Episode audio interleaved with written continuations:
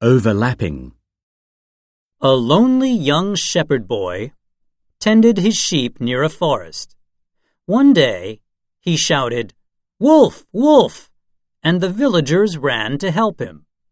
There was no wolf, but he enjoyed their company.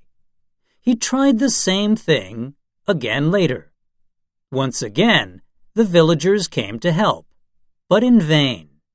But then, a wolf really did attack his sheep. He cried, Wolf! Wolf!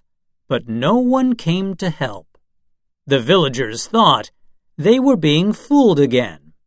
The wolf made a good meal of the flock.